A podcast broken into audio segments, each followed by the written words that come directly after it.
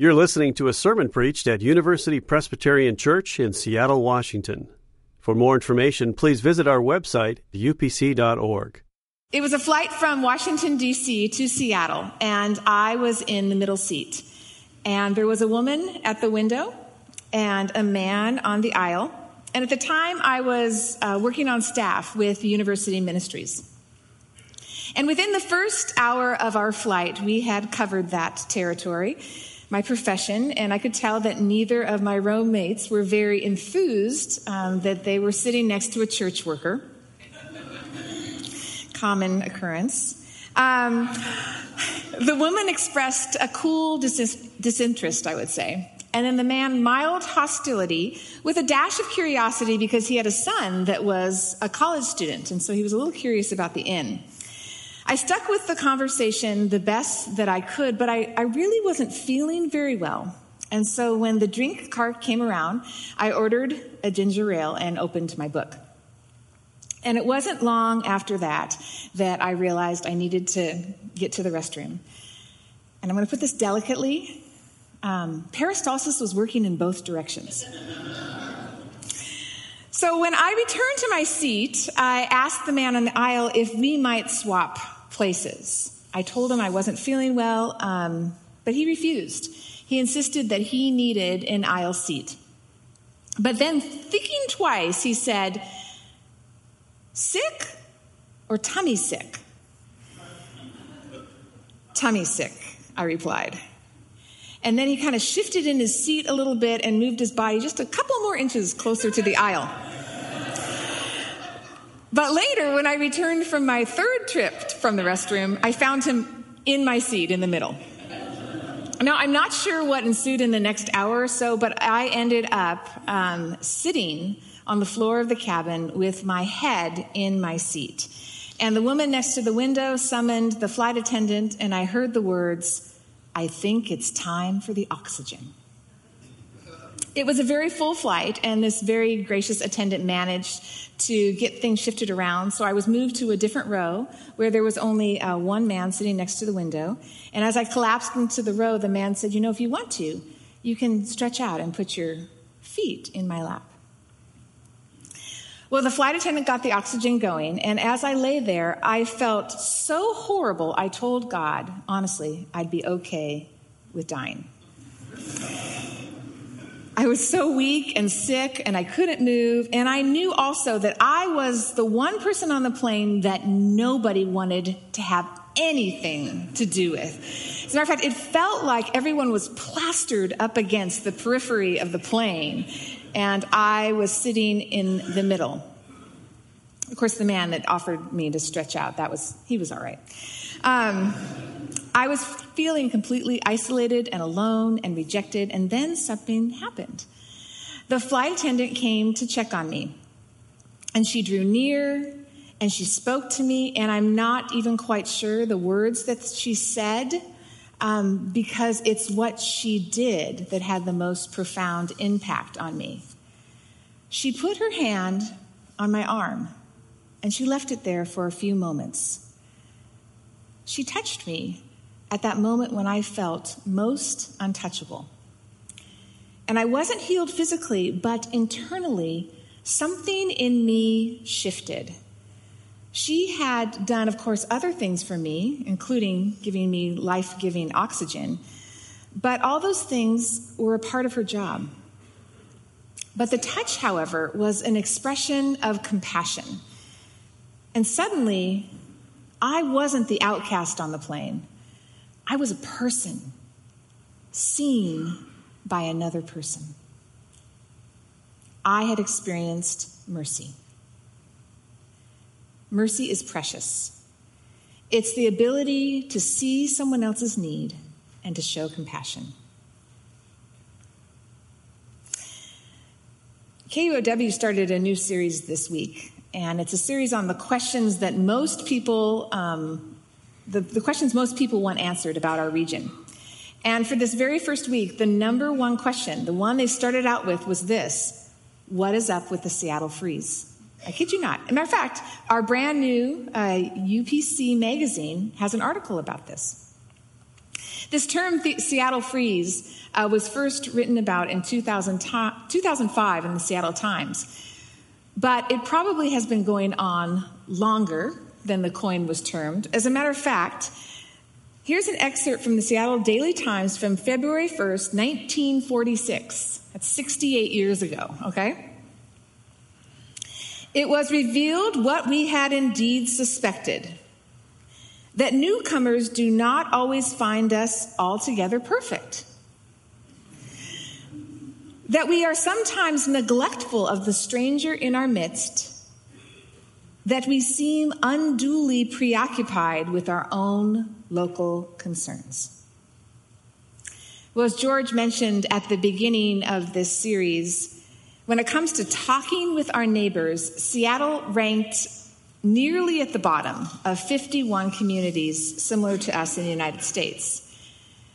And then additionally, in the category of giving and receiving favors with neighbors, such as taking over a bowl of soup to a sick friend, Seattle is only just slightly better than we are with talking with our neighbors. And even though we could call Seattle perhaps a little bit mercy challenged, it's not because we have it all together and that there are no needs to be met. They abound. But many of us think, if we admit it, that mercy is for the weak. That those who are strong and those who are successful, that those who have made it in this world, they don't need mercy. That's what we believe. I'm doing just fine. Thank you. No problems here. We walk around with a thin veneer on our hearts so as not to appear weak and vulnerable. But it's thinner than we care to admit. Because the truth is, and we know this at our core, that we all need mercy. Because even though we try, we don't get it right 100% of the time. We make mistakes we hurt, and we have hurt others. We have weaknesses. We have felt lonely or forsaken, or have a need to relieve pain. A favorite novel of mine is The Secret Life of Bees, which depicts the story of a 14 year old Caucasian girl in the South, 1963, Lily. And Lily's had a hard life. She lost her mother at age four by her own hand in an accidental shooting. And she's grown up with a father who has not only shown her no love, but has been cruel toward her. And so Lily one day runs away with one of her father's employees, a black woman who was beaten in an act of racism. And they find refuge in the home of a very kind lady, August Boatwright. And this is what Lily says about her first week in August's home it was consolation, a pure relief. And then this is my favorite line of the book The world will give you that once in a while, a brief time out. The boxing bell rings, and you go to your corner where somebody dabs mercy on your beat up life a brief time out where somebody dabs mercy on your beat up life. We all need mercy. And in Jesus, we have it. And not just a dabbling of mercy, but we're covered with it from head to toe, head to toe, drenched in mercy. And that's where our text takes us this morning. And so, with that, I want to invite you to pick up your Pew Bible. And we're looking at 1 Peter. You can turn to page 996 if you're looking for it in your Pew Bible.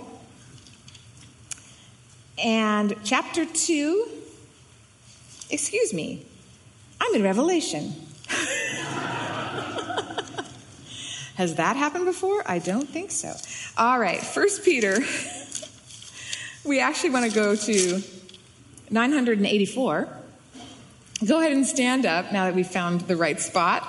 And we're going to read verses 9 and 10 of chapter 2, 1 Peter.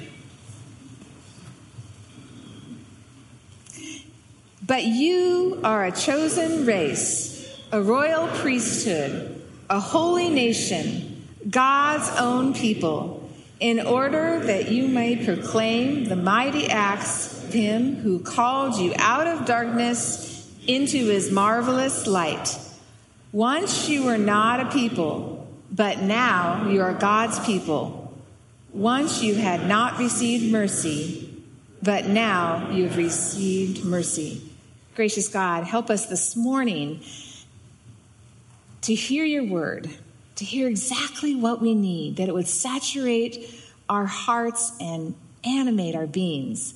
And may the words of my mouth and the meditation of our hearts be acceptable in your sight, O Lord, our strength and our Redeemer. Amen. Take a seat. You are a chosen race, a royal priesthood, a holy nation, God's own people, called out of darkness into his marvelous light, a people who have received mercy. These are great words of encouragement for us. And in them, we find good news. I'm going to point out two things we find a secure identity and a sure mission. A secure identity. We have it. We are God's own special people of mercy. And the audience that Peter was writing to, if you remember, they were despised exiles. They were experiencing rejection from their pagan neighbors. But despite their disgrace in the eyes of the world, Peter reminds them that they are precious in God's sight. They belong to God and they are in God's family because of Jesus. Taken out of darkness and brought into his marvelous light. Because God makes good on his everlasting ancient promises. Jesus brings mercy and gives us what we are unable to give ourselves Mercy has to be granted toward us by someone else. God's mercy comes near in Jesus, and Jesus was one who could relate to being rejected, to suffering, because he had suffered everything we have suffered and knows everything that we have suffered. Our God is a God of mercy and compassion. And one of the greatest fictional characters that illustrates God's mercy, in my opinion, is the bishop in Les Miserables. I'm sure you've never heard the story. I was actually, I, I, know it so well. I was just telling it aloud to my kids one day because they love to hear stories just coming out of my head, although I told them I didn't write this one. And we got to the part where the main character, Jean Valjean, a prisoner on parole, was caught robbing the bishop, the very man who showed him kindness and charity. And it's such a powerful moment as the bishop who, who could have turned Valjean over to the authorities grants him extravagant mercy and gives him a second chance. And I really wanted my kids to understand the significance of this story. And so I think it was the next day we were talking about it again.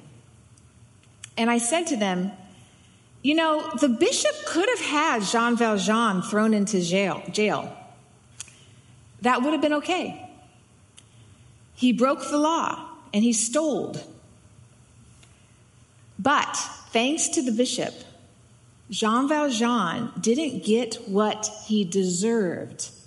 Instead, he and then my seven year old daughter filled in the rest. Mama, instead, he got what he needed. She got it. He didn't get what he deserved. Instead, he got what he needed.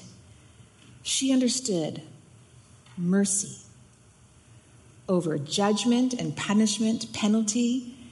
He got pardon, favor, compassion kindness. We are God's children of mercy, kindness, compassion. That's our identity. And we've been given a sure mission. Did you catch it? That you may proclaim the mighty acts of Him who called you out of darkness and into His marvelous light. As a mercy drenched people, we have a way of being in the world. We're called to a way of being in the world that points to the source of our hope. And we can do this because we know it's not all about us, it's all about God and God's action in our lives. And so we do so with humility because we recognize that life itself is grace. So offer mercy to those as to others as people who have been given mercy. Courtney read the Lamentations passage, one of my favorites that talks about mercy never coming to an end. That each day it is brand new. And that brand new mercy that we receive each day animates us as we endure hardship and experience joy. And the best way to honor the mercy we have received in Jesus is by sharing it. It's by showing it dabbing mercy on others. So there's our good news. God has come near to us in our lostness, in our pain, in our isolation and stagnation, and changed us to be mercy receivers, chosen ones, people that keep company with Jesus. And so, how do we practice mercy? How do we draw near enough to someone else to provide respite, to dab mercy, and to point to the one who has an endless supply of mercy? Well, since we're practicing during Lent, I'm going to give us three verbs look, pray, dab. Look, pray, dab. Look to Jesus. Jesus comes near all the time. And there are all sorts of gospel accounts of this because you know what? If you read the gospels, you realize this is what Jesus does best. He comes near enough to see. And from there, he is moved with compassion to recognize someone who needs someone and to act mercifully. And he did this for each one of us. Jesus' whole life was shaped by mercy. His teaching was shaped by it, and his mercy, or his mission is shaped by it. And it's mercy that propels us forward into God's world, looking to Jesus as our teacher. By his mercy, show mercy. Pray. Pray. You know, prayer is something we can do as we're just walking around, talking, you know, quietly to ourselves, perhaps, um, to show, to ask God, you know, who today needs mercy? And it could be anyone. It could be anyone. Someone on the outside, someone who's been rejected, maybe someone actually pretty close to you that, frankly, you have a difficult time showing mercy. Who knows? And so pray for the Spirit's help. Because we have obstacles, don't we? One of the first places we go sometimes with mercy is we make an assessment and we cast a judgment. So pray that the Spirit would help you suspend judgment, because Jesus did that for us. That we would be helped in our self centeredness, or perhaps that we would address some of our lack of margin that we feel is so hard to overcome. And pray for courage to show up where need exists. Because, you know, sometimes it can feel scary, but often very little is required. And ask for humility. And I think, especially for us Pacific uh, Northwesterners, do it yourself, entrepreneurial, independent types, pray for the desire to overcome to fix things. Because that's what we like to do. We like to get in there and fix something. When really what mercy is about is to really see and value others And then sometimes on the other side, something good happens and something does get changed.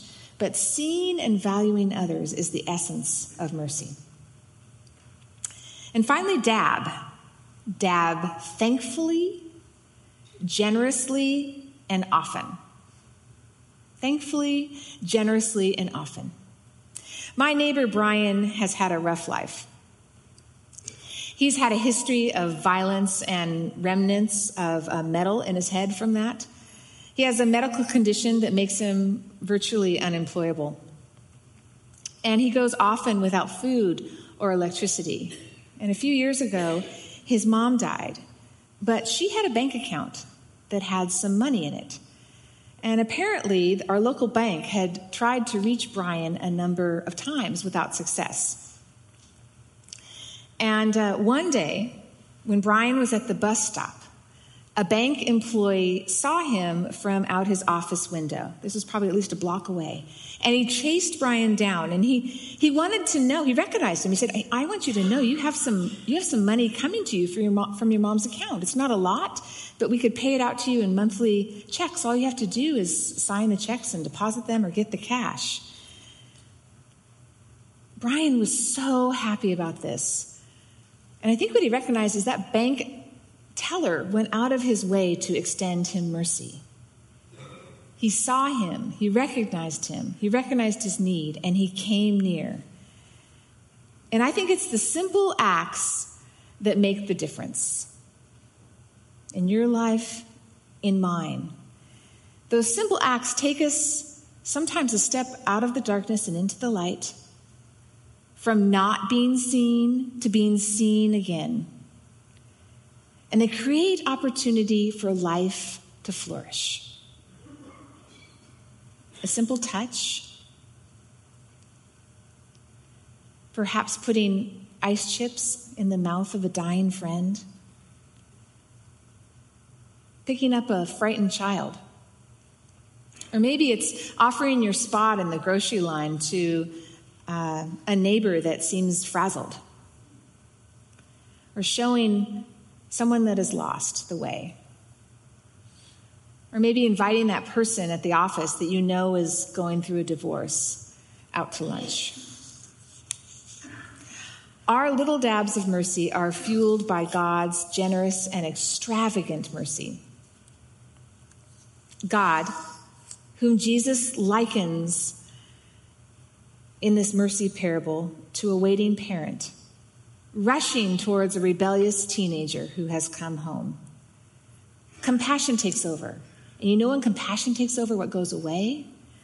The questions, the lessons, the conditions, the problem solving, the emotional restraint. It all goes away. Because when a merciful God runs from the center to the edges, he brings whatever is on the edges to the center. God's action takes center stage and turns the invisible into the visible, brings life out of death. And friends, it's that extravagant love that rushes towards us so generously and mercifully. And our response is to live gratefully and offer the world freely the compassion that we have received in Jesus. Mercy without merit when we don't get what we deserve, but we get what we need. I mentioned that fictional character, Lily, and she experienced that transformative power of mercy when it was dabbed on her life through the love of another. And towards the end of her story, she says this I realize there is nothing but mystery in the world how it hides behind the fabric of our poor browbeat days, shining brightly, and we don't even know it. But we do know it. We know it. That mystery that has come near to us and that comes near to us every day, the mystery of the extravagant mercy of Jesus Christ, his marvelous light.